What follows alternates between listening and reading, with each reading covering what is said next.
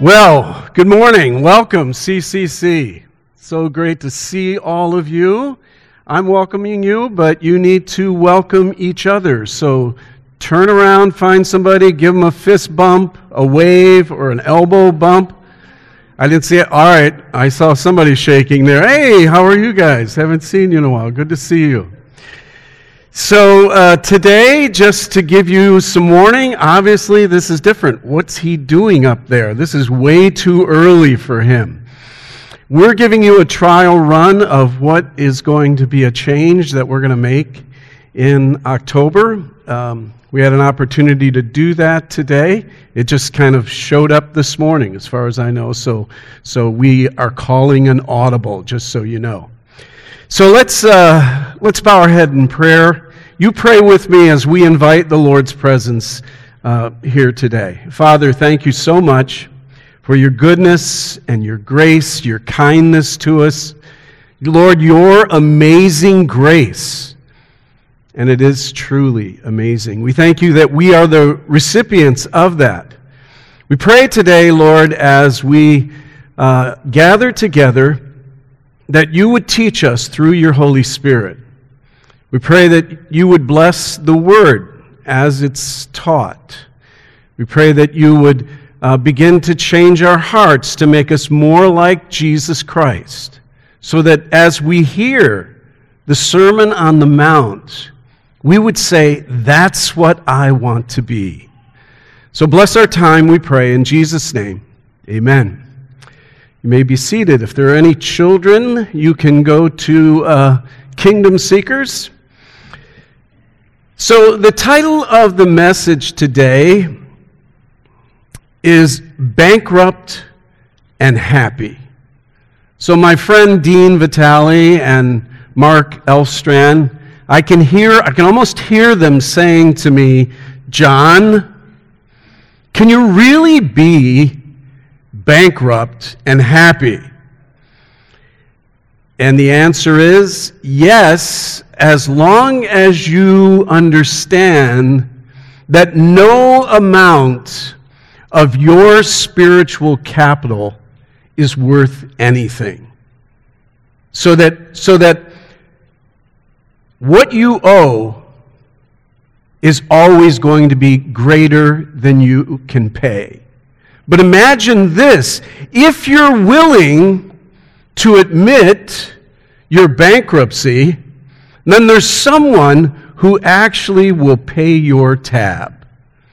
They'll actually pick up your bill. We're looking today at that very first beatitude. The word beatitude means blessed. And that's kind of how they all start. Blessed. And the first one is Matthew 5:3. And it says, blessed are the poor in spirit, for theirs is the kingdom of heaven. So I have 3 points this morning, and it comes in the form of 3 questions. The first question comes right out of the text, what does it mean to be blessed? What does it mean to be blessed? The second one, what does it mean to be poor in spirit? And then thirdly, what is the kingdom of heaven? So let's tackle first that first question. What does it mean to be blessed? We said before the word blessed is the word beatitude. And here this is how it's defined. A beatitude is a state of bliss, happiness, or joy. I said last week, this is the way you should start all of those Beatitudes. You are fortunate if. So let me read it again with that beginning. You are fortunate if you are poor in spirit, for yours is the kingdom of heaven. The opposite of being blessed is a state of sadness, a state of unhappiness, even even wretchedness. So I said, you are fortunate if, listen to this, you are miserable if you are rich in spirit, for you will miss the kingdom of heaven. The whole idea here is the unbeliever doesn't realize that he is trying to attain something that he can't attain. I don't know if you remember Bernie Madoff. Do you remember Bernie Madoff?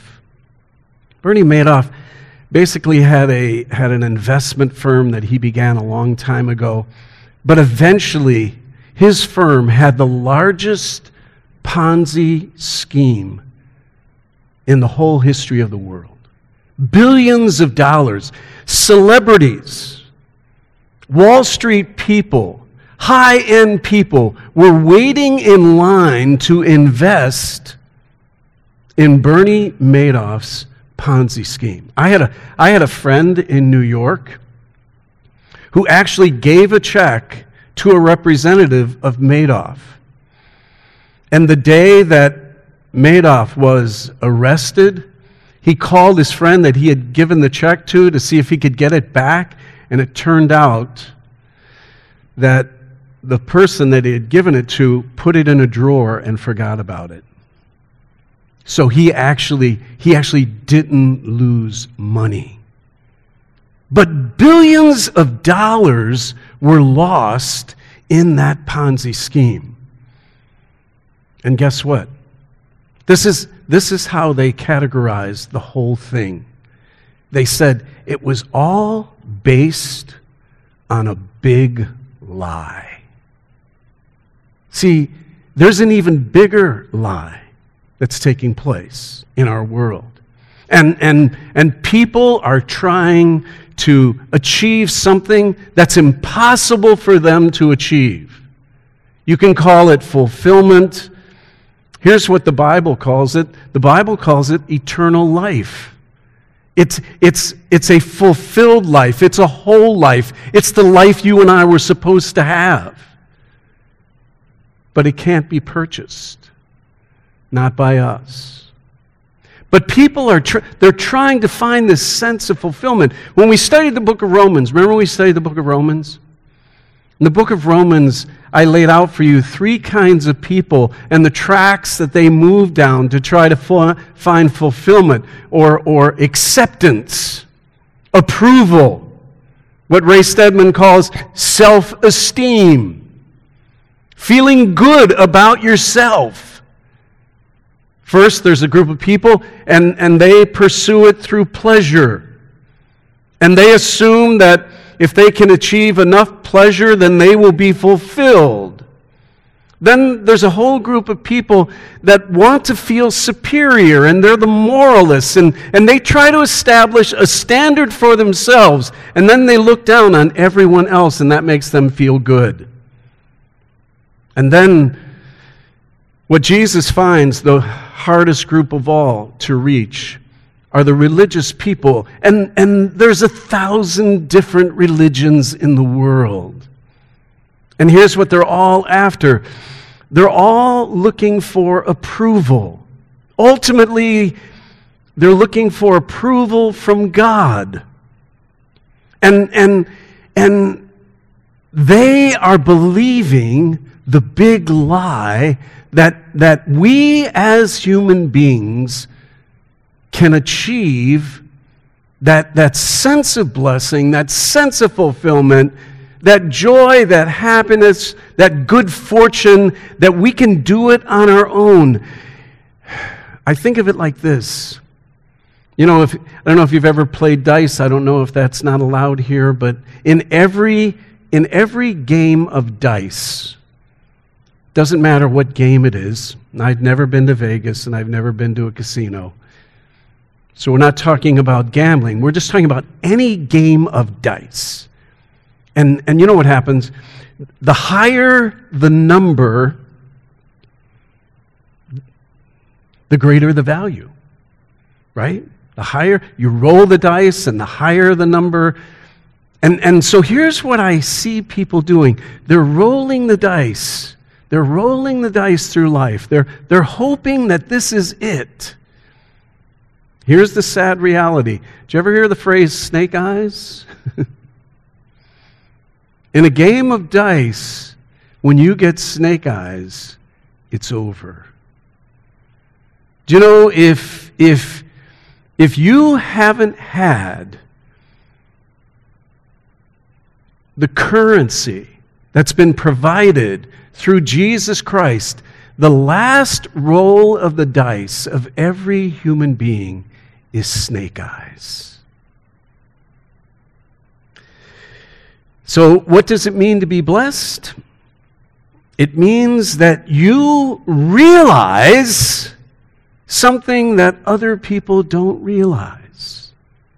You realize that you're bankrupt. You realize you have no spiritual capital to bring before God.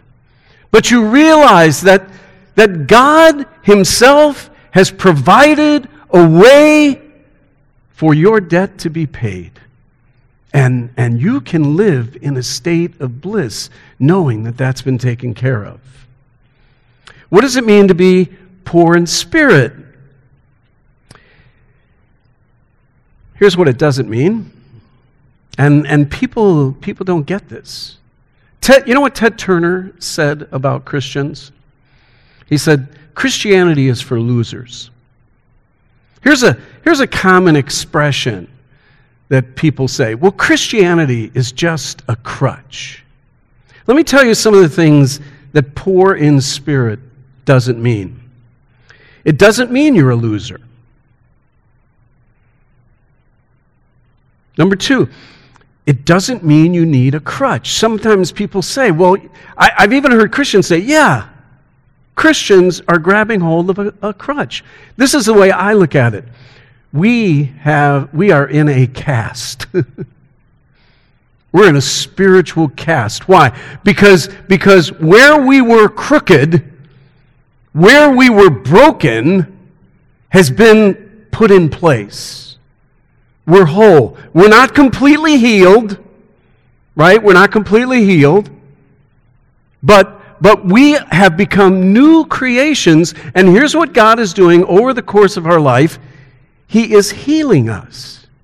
I'm being healed. You're being healed. If you've come to Jesus Christ, you're in the process of being healed by the Holy Spirit. So it doesn't mean you're a loser. It doesn't mean you need a crutch. It doesn't mean you're dumb or stupid or unintelligent or unskilled. Do you know that they've defined culture, and they say culture can be identified by 7 different mountains. If you want to look to see if a culture is really flourishing, then all of these mountains in a culture must be flourishing. Here are the 7. There's religion. There's education. There's family. There's government, there's media, there's arts and entertainment, and then there's business. Do you know, I know believers, I know Christians in every one of those 7 mountains. And they're at various places. Some are at the bottom of the mountain, some are halfway up the mountain, some are at the top. We have some wonderful believers who are in education, focus on the family, many wonderful instructors, teachers, great material, great resources on the family. Amazingly enough, there's some in government. And God has put them there. And they are being salt and light in those places. Amazingly enough, they're in media. It seems to be shrinking all the time, doesn't it? but we have them there. There are many wonderful believers who in the place of delivering information that shapes the culture, they are salt and light in those places. Arts and entertainment, you know, what we think of as Hollywood or New York and all of the plays that come out of that Broadway. There are wonderful Christians there. Even though they are greatly outnumbered, they stand out. God has them there. And then, frankly, there's a lot in business. Thank God for that. If you think about the disciples, right? Most of the disciples were entrepreneurial businessmen. Jesus ministered to the outcasts, to the poor, to the people that were rejected. But when he engaged in ministry, think about it, most of the disciples were entrepreneurial businessmen. And they were pretty good at it, what they did. And you know why it's so important that we have Christians in business? And if you're in business, God bless you. Don't think that I'm in ministry and you're in business. The greatest ministry actually takes place, as far as I'm concerned, in business, and here's why. Because if you look at all the other six mountains, you know who pays the ticket for the others? Business. Business is paying the ticket for all of the other mountains of culture. And business. I shared with a group of leaders, I do some consulting with companies. And they said, one of the questions that came up in the course of our meeting, because I'm training them on relational leadership. I'm training them on biblical leadership, but we call it relational leadership because that's what it is. And one of them said to me, because he knew that I had kind of semi-retired, although a friend of mine says, John, you're good at a lot of things, but retirement isn't one of them. Actually, I've created a whole new category. I'm not retired, I'm in serendipity mode. You know what that means? I only take assignments that I want to. So some of you that are approaching that age when people typically retire, you should start saying to yourself, I'm aiming for serendipity. And I have to tell you something. Linda and I are enjoying serendipity. I look at her all the time and I go, this is why I married you. It was just you and me. We're having a ball. But one of the guys said to me, he said, do you miss ministry? I said, no. He said, why not? I said, because I'm still doing it. I'm doing it with you guys here today. And I encouraged them. And I said to them, listen, you have the greatest opportunity in the world to affect change in our culture, more so than pastors. And so I wanted to encourage them. But my point is, going back to that point, it doesn't mean you're dumb or stupid or unintelligent or unskilled. When we say, I proudly say I'm poor in spirit, why? Because I have my eyes wide open. I understand. I can't pay that ticket that's going to grant me favor with God. I don't have that kind of capital. If that's what it doesn't mean, here's what it means. I've said this already, but I need to repeat it. It means you don't if you are poor in spirit, and by the way, it's poor in the spirit of this world. And that means you don't think like everyone else. You know, this is important, you know you're blind. You know you're lost. You know you're unworthy. You know you're sick. You know you need healing. You know that you need to have what's misshapen put back in place. So, simple terms, Can you imagine living a life and thinking everything's fine and going to the doctor and finding out you have cancer? That's what it's like to discover that you are a sinner. It's very humbling, but at least you know. And it's good to know. Because if you know you're blind, then you know you need to go to a doctor that can do something about it. And we have such a Savior. And then, I mentioned before, Madoff. All those people that invested with Bernie Madoff, they were duped. They were tricked. And here's what it means. Here's what it means when you're a believer. It means you can't be tricked by the world system. That more and more you're on to what... Last week we talked about the invisible war. And that the mastermind behind the kingdom of darkness is Satan, the devil, the evil one. And he does most of his work. He doesn't do most of his work by possessing people.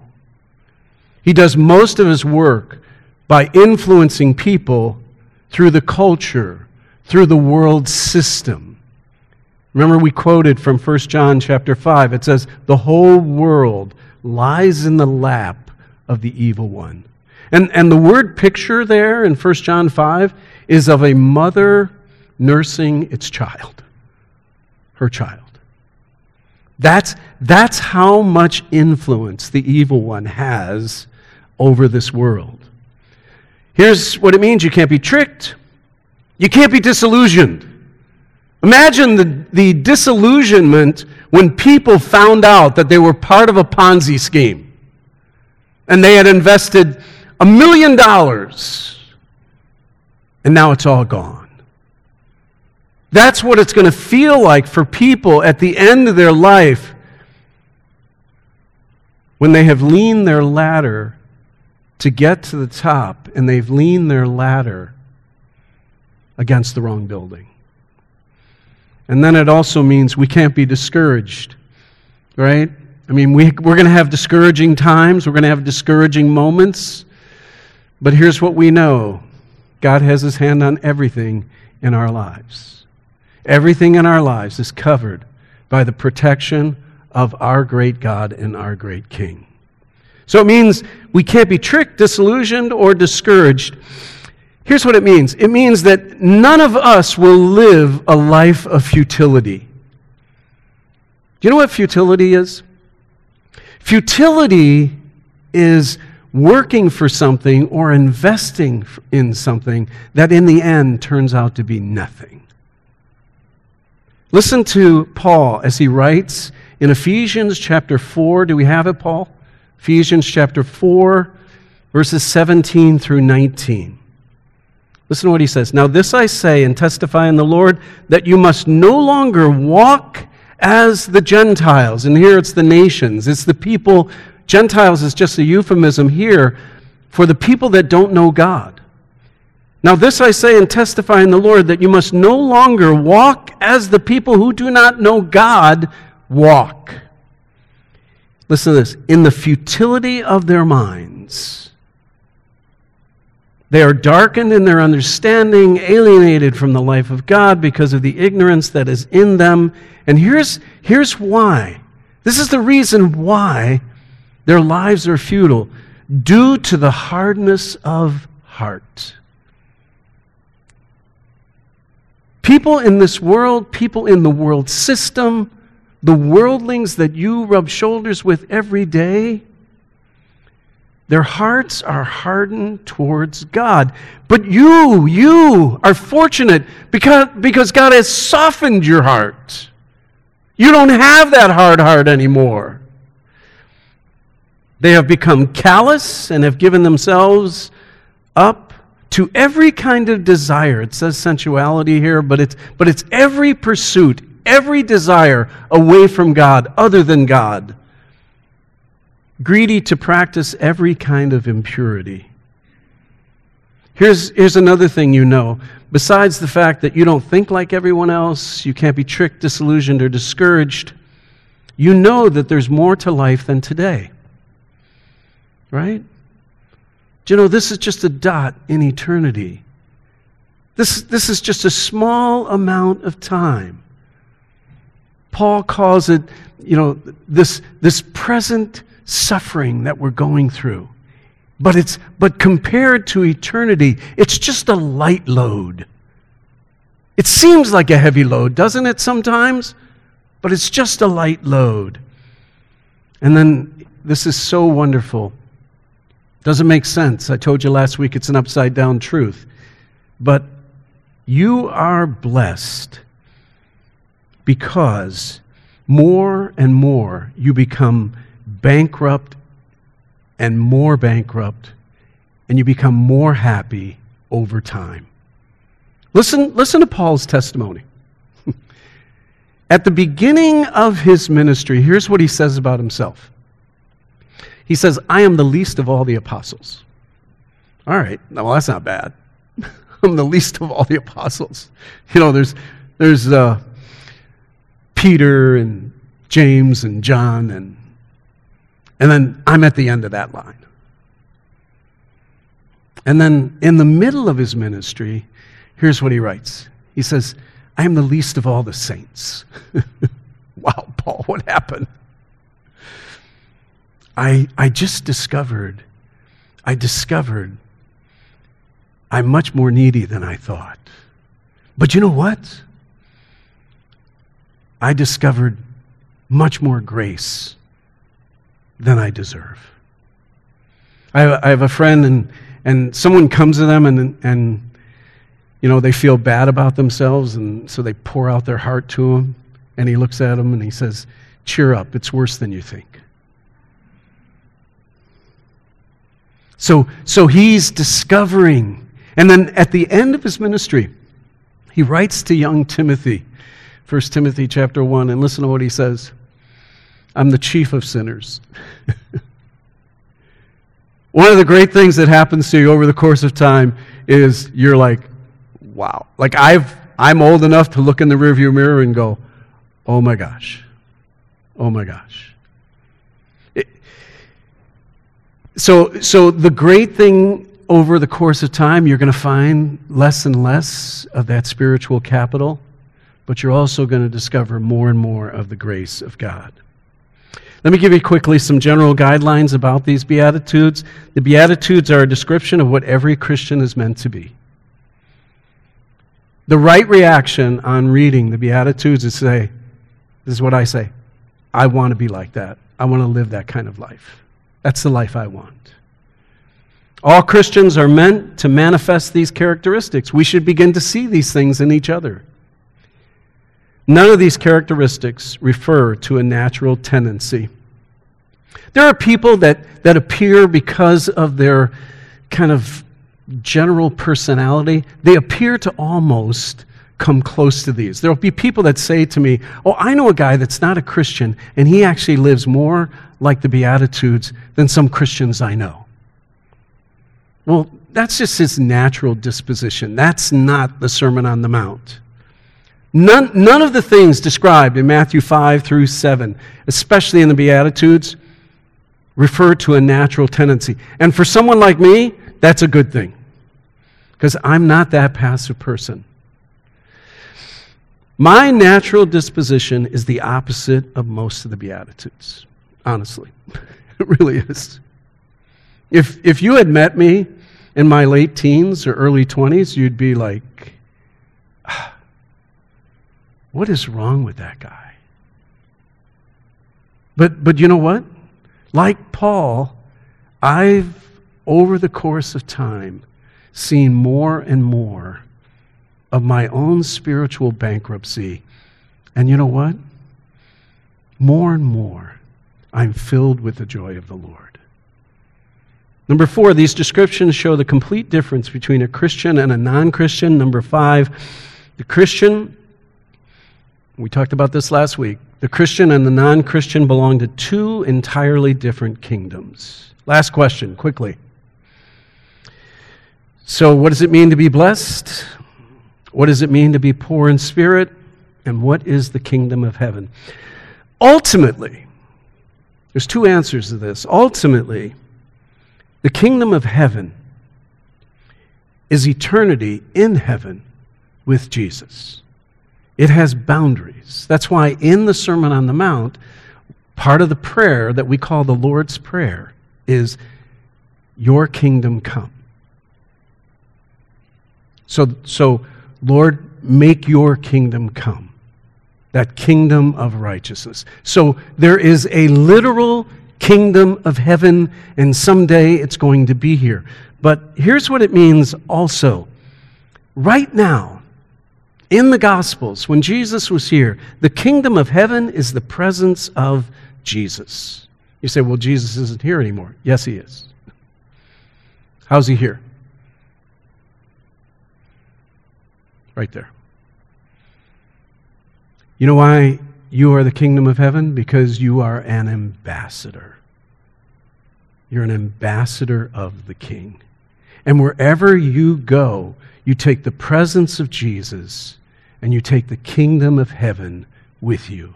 And when people are in your life, they are experiencing, if you are living the way these Beatitudes call for you to live, people are experiencing the kingdom of heaven in you.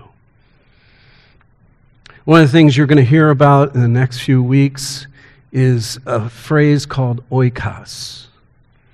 Oikos. It's a Greek word, and basically it means your circle of friends and family.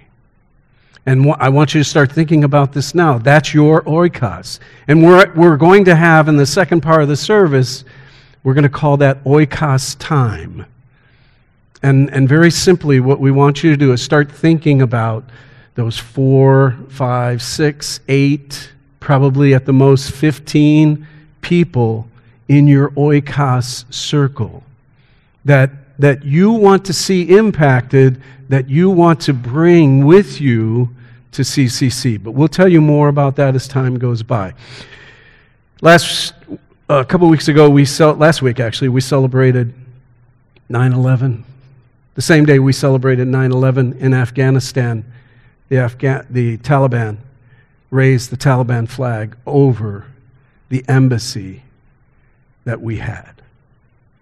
Do you know that was our property? Do you know that an embassy is actually the property of the country that has an ambassador there? Do you know that in the same way you are an ambassador, and God has called you to represent Him, Jesus Christ? You take the kingdom of heaven with you wherever you go. Let's pray. Father, again, thank you for your word. Thank you for your grace. Thank you for your kindness. Lord, we are so blessed because we are bankrupt in anything that could get us approval before you. But you have purchased our debt. You have purchased each of us. We belong to you. So, Lord, thank you for the promise, not just of heaven someday, but of living in the light of the kingdom of heaven now, as we represent our great King. And it's in his wonderful name, the name of Jesus, we pray. Amen.